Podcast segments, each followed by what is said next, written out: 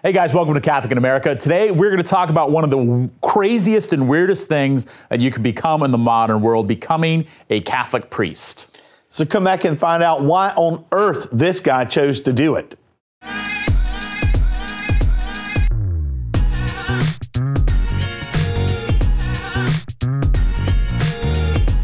All right, guys, welcome to Catholic in America. Um, I am Father Michael Nixon. I'm joined today by Father Doug Martin. And uh, today we've got a very special guest, Father Richard Graham, who is a recently ordained priest, ordained you're in your second year now. That's right. Yep. And uh, we're super excited to dig into some of these questions that, that the world, the internet wants to know why anyone would choose to be a Catholic priest. Inquiring minds want to know. There's Yep. the the, fir- the the first questions that someone asks when they get up in the morning are these questions that we're about to talk about right Absolutely. now. So, yeah. So, uh, if, yeah, if you guys could make sure to like, share, and subscribe to these videos, that helps us out. You can hit the little uh, bell button for the notifications.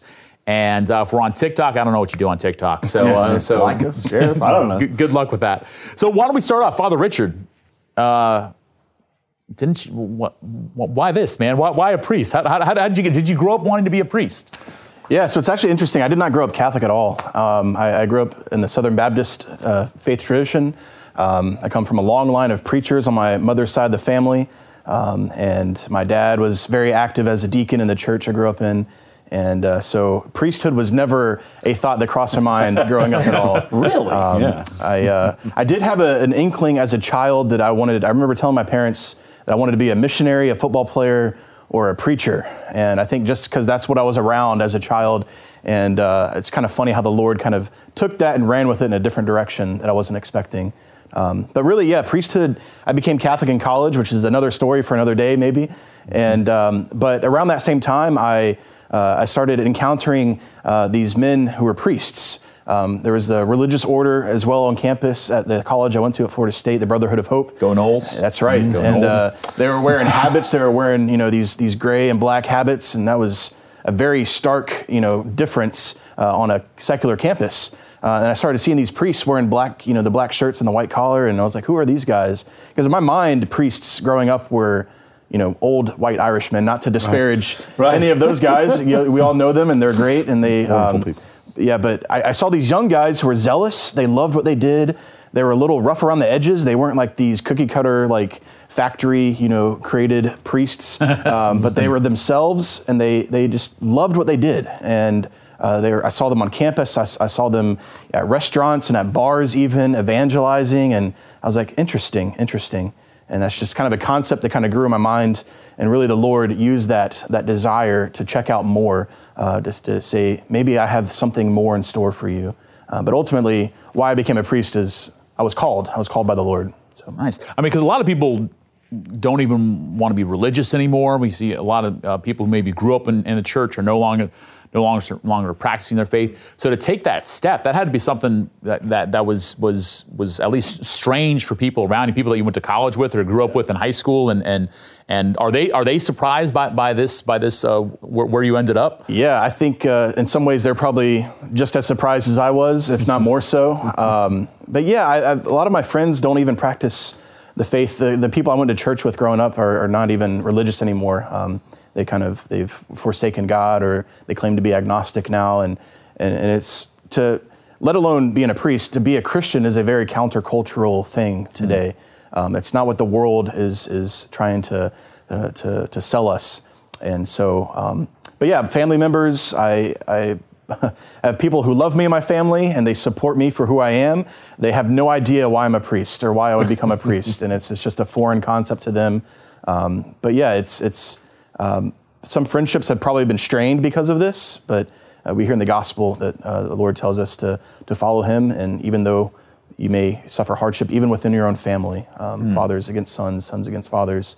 Um, but thankfully, I've got a great father, and my, my dad has been very supportive of me in my vocation in my life as well. Yeah, did you have friends like when you were in college, or or even friends from high school, maybe that, that maybe kind of tried to talk you out of it, out of this? Maybe not even, you know, maybe disparaging of it as well, but maybe tried to talk you out of it. Like, what are you doing? Are you crazy? I mean, Did you have any of that? Yeah, I had quite a bit of that, um, and in fact, it's always it always comes back to the question of celibacy. Like, are you crazy? You want to give up a family? You don't want to have a wife and kids? Like, what's going on with that? And I was like, no, I really do want that. Right? I want that. That's a desire that was within my heart. That's I thought the plan that I had for my life. I was going to go to college, I was going to date, find a wife, and, and you know establish a life together. Um, but the Lord had different plans, really, and He just uh, really just put this desire within my heart to follow Him wherever that led. And I, have tried to explain that to people, and a lot of people have understood. Have understood sure. that, um, but some just can't get get over the concept of of celibacy, of right of forsaking marriage uh, for for the sake of the kingdom. Yeah. Right. Now, now, they understood the, the call that you had on your life, maybe, and that, that you were called by God, and, and they may even understand that you have to be celibate because uh, you know that's what it what it means to be um, mm. a priest is is you have to be celibate. But, but did they understand why you had chosen to to come to where you were? Because most of your friends were probably not Catholic. Right. Um, did they understand why you even decided to come to where you were and why this priesthood thing. I mean, you could just be a good Catholic without sure. being a priest. I think one of the funny things is probably some of my Catholic friends that I grew up with were like the most. Uh, antagonistic when it came to me wanting to be a priest. Um, sure. You know, a lot of my evangelical friends that I grew up with were like, "Oh, that's they understand the call, right? When right. the Lord places a call on your heart, you follow that, and they yeah. so they've they've been very supportive. Yeah. Um, but yeah, I've, I remember, yeah, friends that I grew up with down the, down the street from me, um, Catholic. I remember they, they invited me to mass. My dad was like, "No, you can't go to mass. You have to bring them to our church." And um, when I told them that I was becoming a priest, they were shocked because they had left the church. Right? They they were no mm. longer part of the church, and um, why would anyone want to do that? Right? Yeah. Yeah, and I think that's probably one of the questions that does come up a lot. If you go out in the collar, um, you know, you, you, get the looks, if not the questions and other stuff. But but kind of um, maybe some people saying like, well, that, that's good for you. I'm glad you found that. Mm. But in the background, a lot of you know the, the Catholic Church, like it's so old-fashioned, it's so archaic, it has so many problems, got corruption. Um, misogynistic, like, yeah, um, yeah, all, all, all, yeah. all, these sorts of things. Like in, in, a sense, how have you now that you're kind of a living, breathing uh, symbol of that? You know, as a, a, right. a, a, billboard, whether you want to be or not, right, yeah. of, of, Catholicism. How, how how have you kind of engaged with those questions that people have, whether they're asking them or not? Yeah, so it's been interesting. I we live in the Bible Belt, so you go out uh, wearing a, a, Roman collar, you're going to get a lot of a lot of looks and a lot of conversations. Um, and it's been it's been a great tool just to, to begin that door, to open that door, right, to, to begin that conversation. Um, and so I've gotten some questions like that, and and it's it allows me to share from my own perspective, my own personal encounter with the, with Christ and His church. Um, that's always the best route to go rather than uh, try to give the apologetic route. This is what the catechism says. But no, it's a personal experience. What has been my experience in the church? Hmm. Have there been people in the church who have done horrible things and have, have been broken? Absolutely. Have there been institutions within the church that have been led astray? Absolutely. Um, but what's going to revive the church and revive Christianity are people who are living out that call to be Christians, to be disciples of the Lord, and that includes priests as disciples uh, following Him. So I've had some conversations about some of these topics, um, but it's been, uh, I, have used the analogy a lot of people love sports, love games, right? We played board games before and uh, play sports growing up. If there are no boundaries, and if you go to one football field and there, you know, it's 100 yards, you go to another football field and it's 200 yards, it's not fun anymore, right? And so that's a big hangup that people have with the church is that all these rules, are they abstract? But no, it's the church as a good mother as mm. someone who is trying to facilitate that encounter with the Lord, there are those boundaries set up for our good, right? And those, and, and it's trying to understand it from that perspective rather than the church saying, no, you can't do this or you can't do that. Well, one of the things that um, when people see you, I don't, I don't, know if they often say this, like, you don't look like a priest. Um, I mean, I don't know whatever the image that people yeah. might have. Do, do, you, do, you, get that ever? Yeah, I, um, I, was actually at a homeless shelter once, and uh, they had the call for everyone to come to the food line. And one of the, the people working at the shelter came up to me and said, "It's time to get in the line now." You know, he thought I was one of the, the clients there. but um, you know, yeah, yeah. yeah. Well, I don't know what a priest looks like. You know, in, in my mind as a child and as a teenager growing up, again, I thought priests were all older Irishmen because that's what Hollywood kind of paints it as. But um, that's something a joy of, of joining the presbyter, joining the priests in this diocese. That we're all very different. We are yeah. all very different. We all come from different backgrounds, um, different even from different countries, right? And so, what does a priest look like? It looks like a man who wants to lay down his life uh, and become a brother and yeah. become a disciple of Jesus. Yeah. I love that. And the fact too that you, you uh, yeah. Also ride a motorcycle, you, you ride a Harley too. yes. I think. I mean, has that you know because I've uh, just the other night got, got, a got a hospital call Father Richard takes the call, you know, to someone who's, who's dying to bring the anointing of the sick and the last rites. So he hops on his Harley and, and, and, and, and goes to it. So I mean, is that something that, that's that's drawn looks or questions or? or It abs- uh, it's been a, it's been another way to open that door for conversation. Um, maybe it makes me a little bit more approachable, and um, people like I've never seen a priest do that before, and, and maybe there's just that avenue. Um, that was one of the things that I was thinking about getting the Harley. I just also really wanted to ride a motorcycle because Right, right. motorcycles are pretty awesome. sure. um, but yeah, it's it's been it's been, been a good tool for evangelization, um, and if if one thing I accomplish in my you know, my priesthood is to normalize what I what I'm doing and to normalize these kind of conversations, uh, then praise God. You know. Yeah. So you go to the Harley dealership. Why do you want it? I want to evangelize. What? Yeah, Why- That's why you want the Harley. I remember, you know? I remember telling the guy that sold me the bike that I was a priest, and he was just fascinated by that idea. So yeah. Yeah. Father, Give are, are you going for the Harley next? Or are Uh, you gonna no, I will not motorcycle? go for the Harley next. I think I'm good. Yeah, They have the I- I mean, trikes too. They have yeah. the Harley trikes. I don't could do know. the trike. Okay, I mean, I okay. could do that. Yeah, I don't think I'm big on the Harley though. So, the, yeah. Har- the Schwinn maybe with the little basket. little basket. That- that's, that's the more my speed. The, the little streamers, ring, ring. Yeah. Did you? I mean, when you were when you were coming into this, I'm sure you had lots of questions coming into it. I mean, you know, that's what seminary is: is discernment, and so you have things even before you approach seminary. There's some discernment that happens before you get there, mm-hmm. and so, you know, what were some of those questions for you? What was was the question? You know, was the question about the church being old and somewhat seeming out of touch mm-hmm. and somewhat or even archaic to a certain extent this this whole ancient side of the church and not necessarily the pretty ancient side. You know we can think about Yeah. Notre Dame and you know and we can think about all mm-hmm. these cathedrals and these things and people still think those things are cool. But maybe the uncool things you know the things that aren't so that people actually criticize us for. How did you deal with those kind of things? Yeah, so around the time that I was, you know, meeting these younger priests and having that those ideas running through my mind of maybe I could do this with my life, um, that was right on the tails of my becoming Catholic. So I had wrestled with some of these questions already, um, and for me, yeah, the the fact that the church is ancient is a beautiful thing, right? And there's these uh, there's a, a long and and a deep history uh, with the church, um, but again, going off the coattails of my own conversion, recognizing my own brokenness and that Jesus wants to meet me there, uh, that, you know, recognizing the Lord has had so much mercy upon my soul and my heart, which I don't deserve at all, um, has allowed me to be more merciful with those people uh, who have made terrible mistakes, right? And we don't want to perpetuate any of those mistakes, and they need to be rooted out, right? We need to. It's like any good any infection. A good doctor is going to say we need to root out all that infection. It's the same in the church. Wherever there's infection and there's disease, we need to cleanse that, right? To purify that, because the church is supposed to be that unblemished, you know, bride of Christ, uh, and and any damage to that is. Uh, damages the the witness of the church. And so, um, but I, you know, I've, I've, you know, my time in seminary, in my time, I spent seven years in seminary formation before I was ordained a priest. Um, I've met a lot of great men from across the country, uh, and I say I, I really do believe that the church is in really good hands. There's a great generation of young men.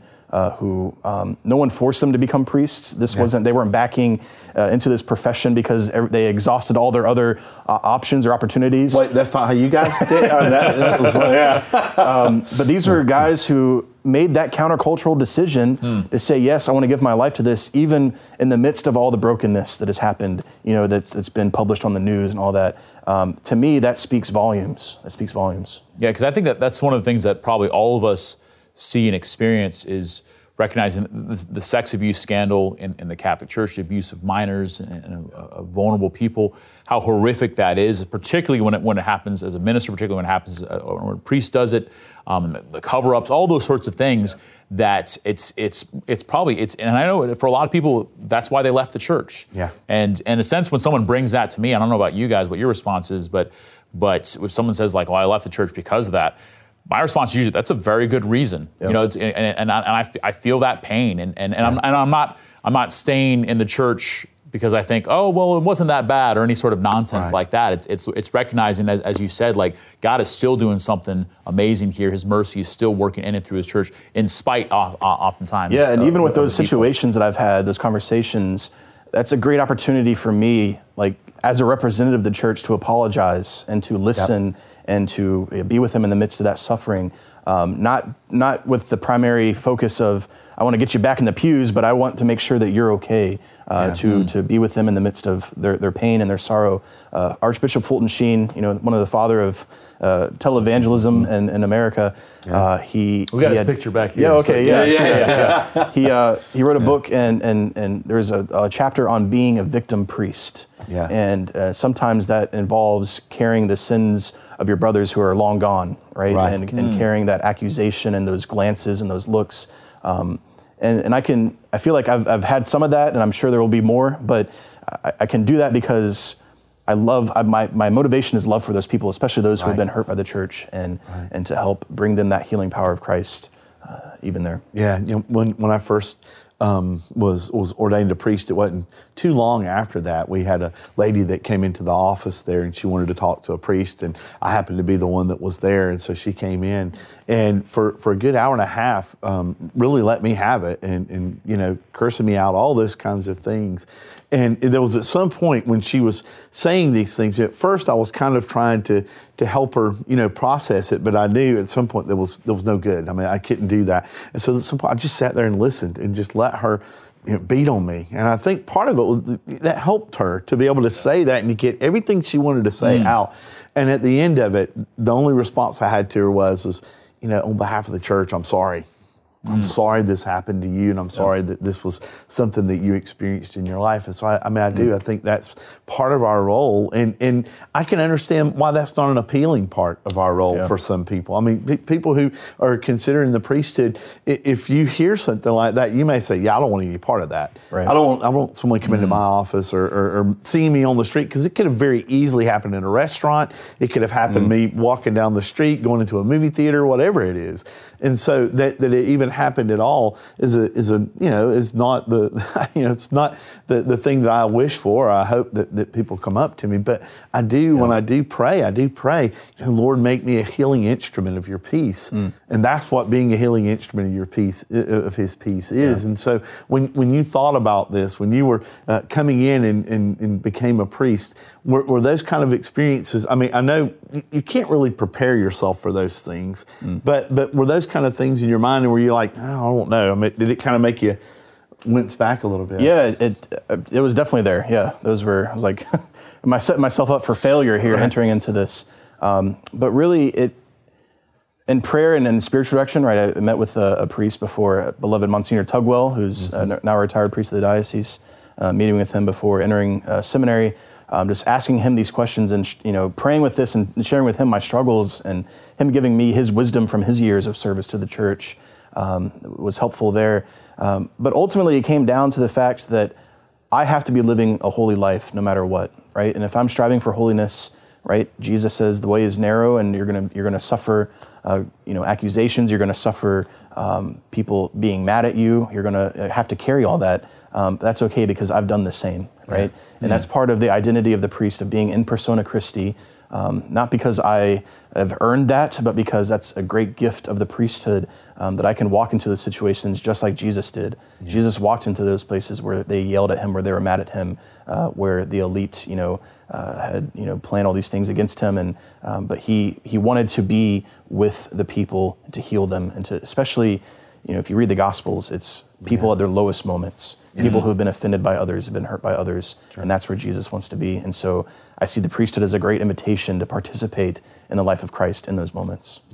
I think the biggest the, the biggest thing that comes up if anyone hears you're a priest, you're going to become a priest, or thinking about it, is not having sex. Um, you know, that, that's the Right. big, you know the call to celibacy, living that out. How, how was that something that that you you you processed, dealt with, um, even now as a priest? How, how, how are you striving to live that out? Yeah, I, I remember. Did they tell you about this? Yeah, Like, what's- what's this- what's Yeah, this you knew about? you were going, Yeah, surprise. yeah. Yeah. It went like afterwards. They're like, oh, by the way, yeah. yeah, and that's the thing. You know, people ask that question like, "Don't you know about it?" It's like, no, I'm choosing. Like, I'm choosing this, right? There- I'm not being duped by anybody. I'm not being duped by the church. Um, but yeah, we- it's a big. yeah, we it's a- gotcha. Yeah, yeah. It's a it's a big question, um, and uh, you know, I think first of all, we live in such a sexualized culture, um, and uh, you know that that's always at the forefront of everybody's, everybody's mind. That if you're if you're going against the current, uh, something's wrong or something's strange.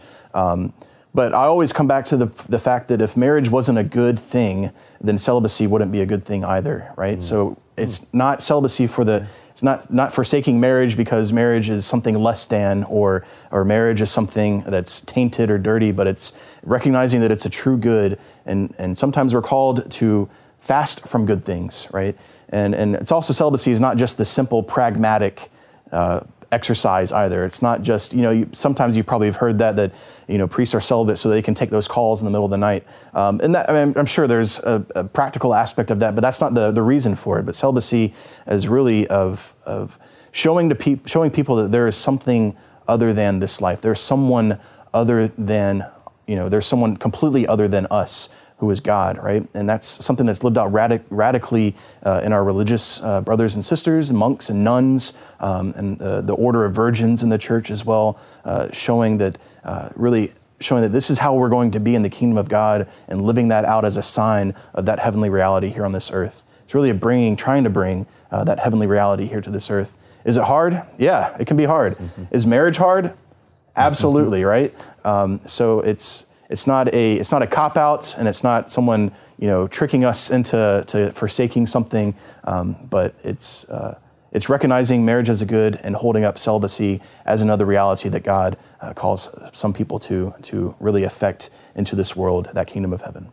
Yeah, and and and I rec- recognizing too that every single man is called created by God to mm. be a husband and a father. Yeah. And how we live that out is, is, is in different ways. And obviously, mm. a celibate priest is called, you're called to be a husband, to be, to be a husband for the mm-hmm. church and a father to right. her children, you know, that you're right. called to, to live your life that way. Mm. And when, when you're living that faithfully, it's awesome. And, and yeah. I, I could say that as, as a priest too. When I'm, when I'm living it well and I'm, I'm, I'm you know, doing what God's calling me to do, it's it's beautiful, it's yeah. fulfilling, it's amazing. When I'm not, when I'm when I'm living selfishly or for myself, man, that, that's that's where so many of the problems um, problems yeah. definitely come in. Well, and, and this, and you know, to to even go even further with with celibacy itself, especially for uh, the the benefits that the church reap from that is is the sacrifice that's being made there. I mean, we we all know that love is sacrifice. There's no love without sacrifice, and so the sacrifice that celibate men make to be priests in the church cannot be replaced. It, mm. It's just mm. not something that that we can just take away. And right. so, and and also, if we do take it away, it comes at a price. Mm. And so, I, I, really do believe that that the celibacy of the, of the priesthood is is not just like you said it's not optional. It's not like, oh, well, it just works. Mm. Or, you know, oh, well, there were abuses in the past and we don't want those to come back. Right. Mean, all those are, are, kind of reasons. But, but actually, the idea of celibacy and why it's there, that the sacrifice that's being made for the kingdom is, is such an, an empowering sacrifice for the yeah. church that without it, the church would suffer. And right. so I, I, do think it's a very beautiful and important part of the church. And there has to be every effort by priests to not just have it be another bachelor lifestyle, right? Right. Because that's not what it's called to be. Um, if mm. there isn't that sacrifice, if there isn't that, right, that generativity of, of, um, of fatherhood, of being a spiritual father, um, then it just it can turn easily into just another bachelor bachelor lifestyle, right? And that's not not what we're called to be. Right. I, think I think most people's experience, first experience of the uh, of the priesthood, first images of the priest, or maybe their most powerful images come from exorcism movies. Let's be honest, movies yeah. about exorcisms. yeah. So, so that, that's probably something. I don't know if that's something that, that that's come up for you. Um, if if you ever thought about, you know, maybe maybe not growing up Catholic, that might have been the first time you ever saw a priest on yeah. film or something. but um, has, that, has, that, has that been something that that that's come up? You know, uh, uh, doing battle against the devil and and and that kind of life. Was that something that was attractive to you? And what has it been now, a, a year plus into your into being a priest? You know, I've honestly, I've been a little afraid of those movies. I, try not, I, try not, to watch them too much. You know, recognizing that's a very yeah. real thing. I don't like yeah. to tempt the uh, tempt any of that. Um, but yeah, that's people have a fascination with that, and yeah, I see my life as a as a Christian, as a disciple, but also as a priest, as doing battle against Satan and the evil and his evil spirits that prowl about this world, um, and bringing about the kingdom of heaven uh, affecting that through the sacraments, through preaching, through uh, sharing the gospel, through walking with people.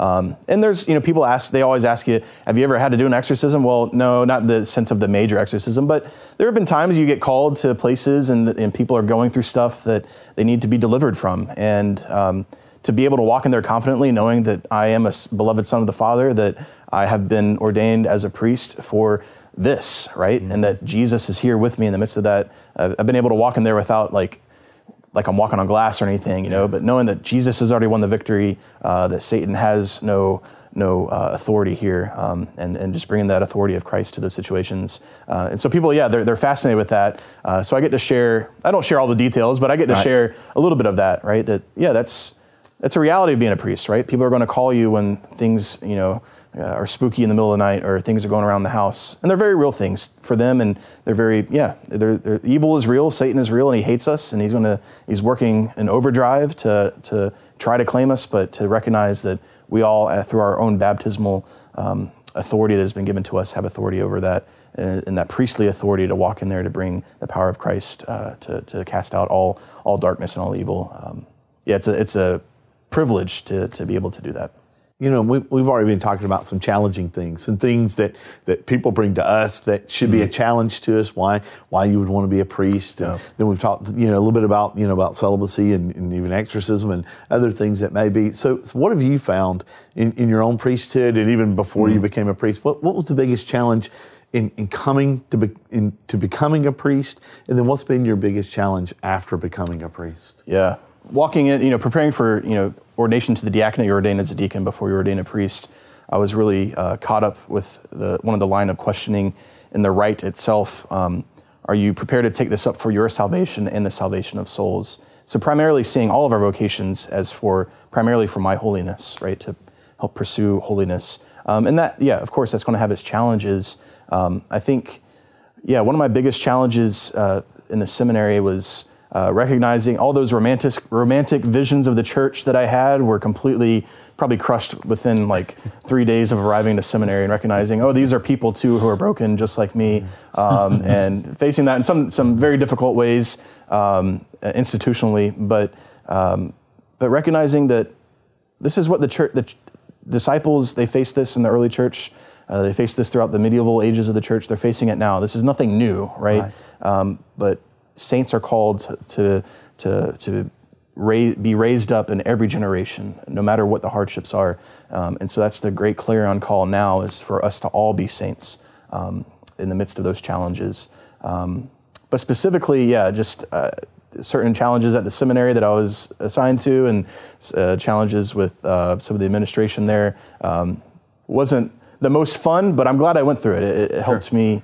Um, I'm glad those romantic visions were kind of you know, cast down immediately right. so that it could be a true experience of do I really want this and is the Lord really calling me to this? Now, after priesthood, I think I can answer it. You've had to work with Him. Yeah, I know. So yeah, that's the most challenging yeah, part, yeah, right? what would you consider your most challenging part afterwards? You know, it's a cha- it's both a challenge and a gift, but you get called into very, you know, very sad situations often, and um, and some days, you know, or some weeks, you can end the week and be like, "Where's the good news this week?" Right? You know, I've been called to you know, anoint six people in the hospital who are dying. You know, I've had some very, you know, sad situations going to those who have lost children, you know, uh, children who have died in the hospital, and that's that's it's heartbreaking and heart wrenching, and so that's a huge challenge. Like, you know, it can it can kind of overwhelm you or overtake you at times, but at the same time, it's a gift that yeah. I'm being invited into that room. I'm being invited into that situation, and it's really not me. They want Jesus there, and I get to participate in that. Um, and it, it's built some really great relationships with people. When you walk with people in the midst of their suffering, uh, it builds good relationships and you grow closer. Um, and so it's been a challenge, but it's been a gift. Yeah. Yeah. There's been a lot of different challenges too. I mean, working with this guy is probably yeah, yeah, yeah that's the greatest of all. Yeah. Top five. yeah. So, so with that, because um, our, our last question will be about the challenges facing the church today, which yeah. and um, so that's that's for all of us. But what, has been the greatest joy of being a priest? Yeah, Man, yeah, greatest joy. You know, I've, I've sat in a lot of uh, hours of confession. I think my first, my first weekend here at the parish, I went off with our, our teens up to Steubenville, Atlanta, and um, I think I'd probably heard maybe 30 minutes of confessions before that. Then I go up to Atlanta, I sit and hear you know 15 hours of confession and confessions in one weekend. Um, but really, you know, yeah. yeah. it's a privilege and it's a joy to bring the healing power of Christ and forgiveness and His mercy to people.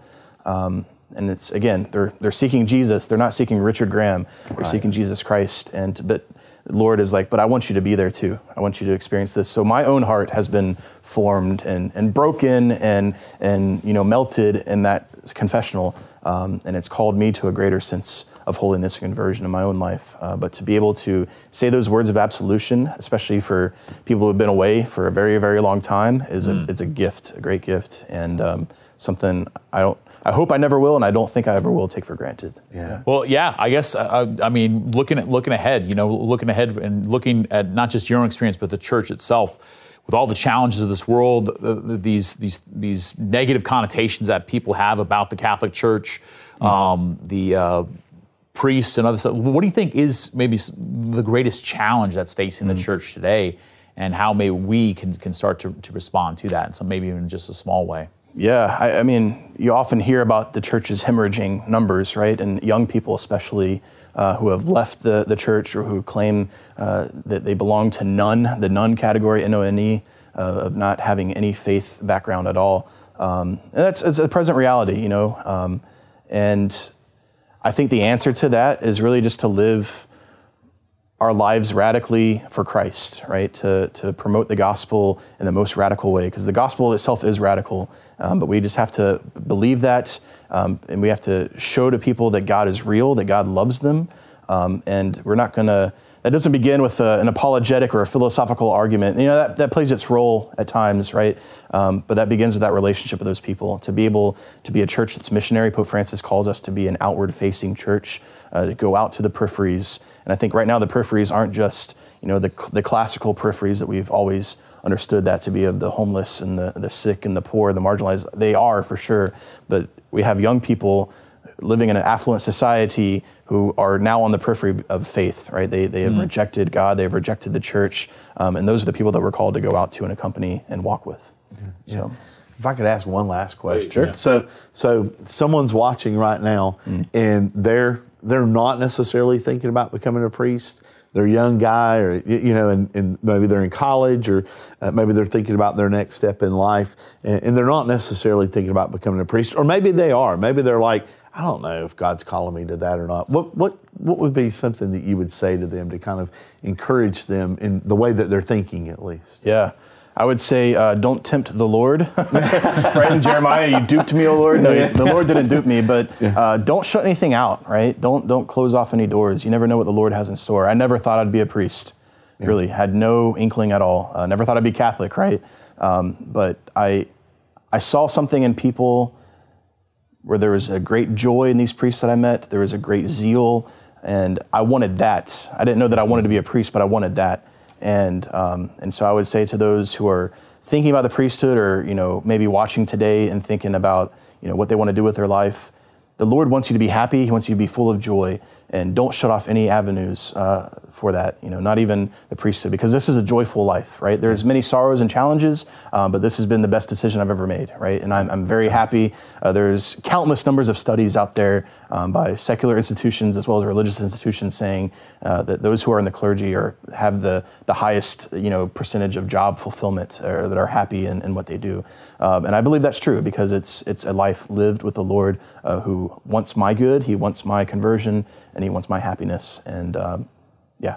yeah awesome. beautiful. Thank you. Father Richard Graham, thank you for being a good priest, man. Yeah. Um, it's, it, it's, uh, thank you for sharing with us and, and, and, a bit of your story and your heart. And uh, it's really awesome to see and, and just awesome to see just the, the amazing man of God that you are. So just want to thank Father Richard. I want to thank Father Doug, and uh, just uh, thank you all for watching. Thank you guys for for supporting us. Those who support us on Patreon. Um, if you like this content that we're sharing here, uh, that's that's one of the best ways to directly support that. Liking and sharing and subscribing um, uh, uh, these videos really helps us as well. But until next time, we'll see you here at Catholic in America. God bless.